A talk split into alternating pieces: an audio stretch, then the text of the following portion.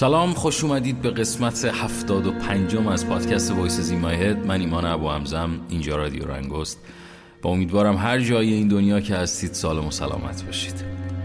یلدا نزدیک روزهای برفی نزدیکه و یه جورایی همه چیز نزدیکه واکسن کرونا داره میاد. کم کم کم کم. اونم یه جورایی نزدیکه واقعیت دیشب با یکی از دوستان امریکا صحبت می‌کردم و میگفتش که ایمان واقعا اگه این واکسن بیاد و زندگی به حالت قبلی برگرده سعی می‌کنم هر روز زندگی رو بهترین استفادهش ازش بکنم. و واقعا چقدر راست می‌گفت. چقدر ما در این روزها و این شرایطی که به خاطر کرونا به وجود اومد چقدر قدر زندگیمون رو نمی‌دونستیم. علکی صبح رو شب می‌کردیم. ولی الان هممون منتظریم که از این قرنطینه لعنتی هر جور شده بیایم بیرون و بیایم بیرون و فریاد بزنیم که آی زندگی من عاشقتم آی زندگی من عاشقتم. کجاست اون روزا که می‌رفتیم؟ کافه بدون هیچ ترس و لرزی بدون ماسک و ضد عفونی کننده با هم دیگه حرف می‌زدیم. می‌رفتیم مهمونی هم دیگه رو بغل می‌کردیم. و این روزها این اتفاقا نمیافته. من امیدوارم امیدوار که نه مطمئنم بعد از این اتفاقات و بعد از تمام شدن این کرونا ما یک زندگی جدیدی رو آغاز خواهیم کرد. اما یک نکته نکته که وجود داره اینه که در این روزها هم با همه این سختی هاش ای از آدم ها در حال تغییرن. یکیش خود من. قدیمترها یک مقداری منفیتر به نسبت به یه سری موضوع نگاه کردم ولی این روزها انگاری یه اتفاق جدیدی افتاده. انگاری یک نوری. نمی‌دونم از کجا به سمت من اومده که دیگه دارم تمام اتفاقات زندگی رو مثبت می‌بینم. کاری منتشر شد چند شب پیش به نام طاقت که در بخشی از اون کار من بغض کردم. خیلی از مخاطبا اومدن پیغام دادن با بغض برای چی بود؟ واقعی ترین بغضی بود که در دنیا بود و حداقل برای خودم چون صدای خودم بود. و واقعا احساس کردم که باید بذارم بمونه. نمی‌خواستم حذفش کنم. نمی‌خواستم خودم خودم رو سانسور بکنم. پس شما هم نباید خودتون خودتون رو سانسور بکنید. گاهی این بغض ها دردآور هست ولی باعث حرکت و باعث این میشه که تو به خودت رو بهتر بشناسی مثلا محیط اطرافت رو. خلاصه که زندگی در حال سپری شدنه و امیدوارم که تک تک شماها و هر کسی که داره صدای من رو میشنوه از هر جای این دنیا که هست حالش خوب باشه و امید داشته باشه به آینده.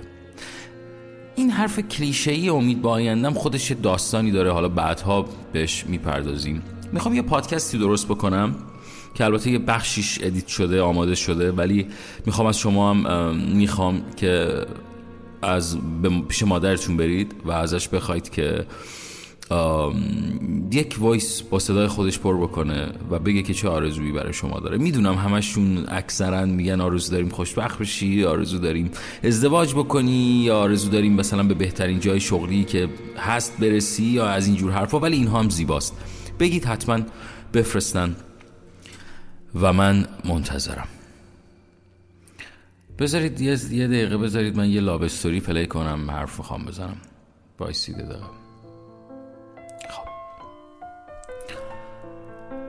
نمی‌دونم دیروز یا امروز اگر اشتباه نکنم فیلم لاوستوری پنجاه سال ازش گذشت. از ساخت این فیلم گذشت. و خیلی از ماها با این فیلم خاطره ساختیم. و خیلی از ما هنوز که هنوزه این موسیقی رو گوش می‌کنیم و لذت می‌بریم.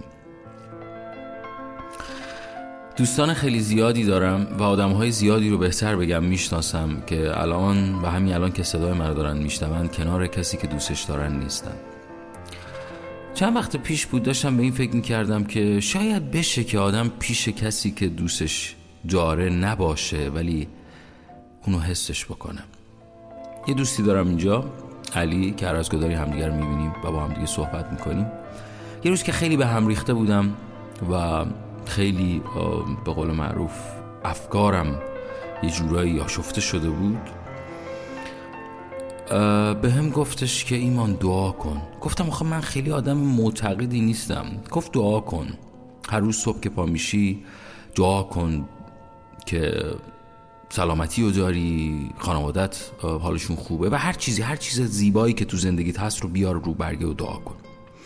من این حرف از علی گرفتم و هر روز صبح که میشه این روزها دعا می‌کنم. حالا چه ربطی داره به اون قصه دوری؟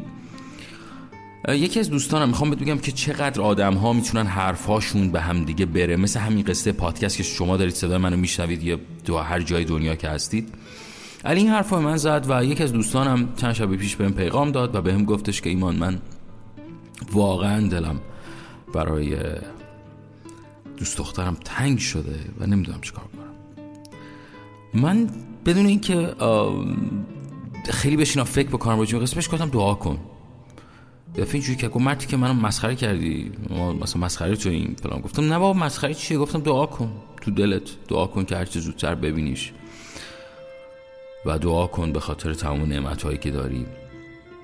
همین حرف حالا یه جورایی از نگاه من مزهک تو ذهن این آدم نشست و چند شب بعدش دوباره به من پیغام داد و گفتش ایمان واقعا تاثیر داشت.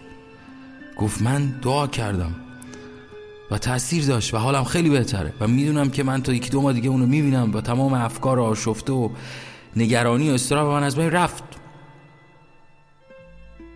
به همین سادگی. من خیلی واقعیت خودم به شخص آدم معتقدی نیستم. یعنی نمی‌تونم بگم مثلا در اون حد شاید بگیم باجه مذهب رو استفاده بکنم. ولی این مدت به این قصه دعا خیلی رسیدم. نمی‌دونم شاید یک انرژی داره موقعی که ما دعا می‌کنیم و اون انرژی برمیگرده به خودمون. شاید ساده ترین حالتش این باشه ولی اگه تو هم دلت آشفته است اگه تو هم حالت خوب نیست. همین امشب. موبایل بذار کنار. همینجوری که دراز کشیدی برای خودت برای آرامش قلبت و برای همه ما. dog.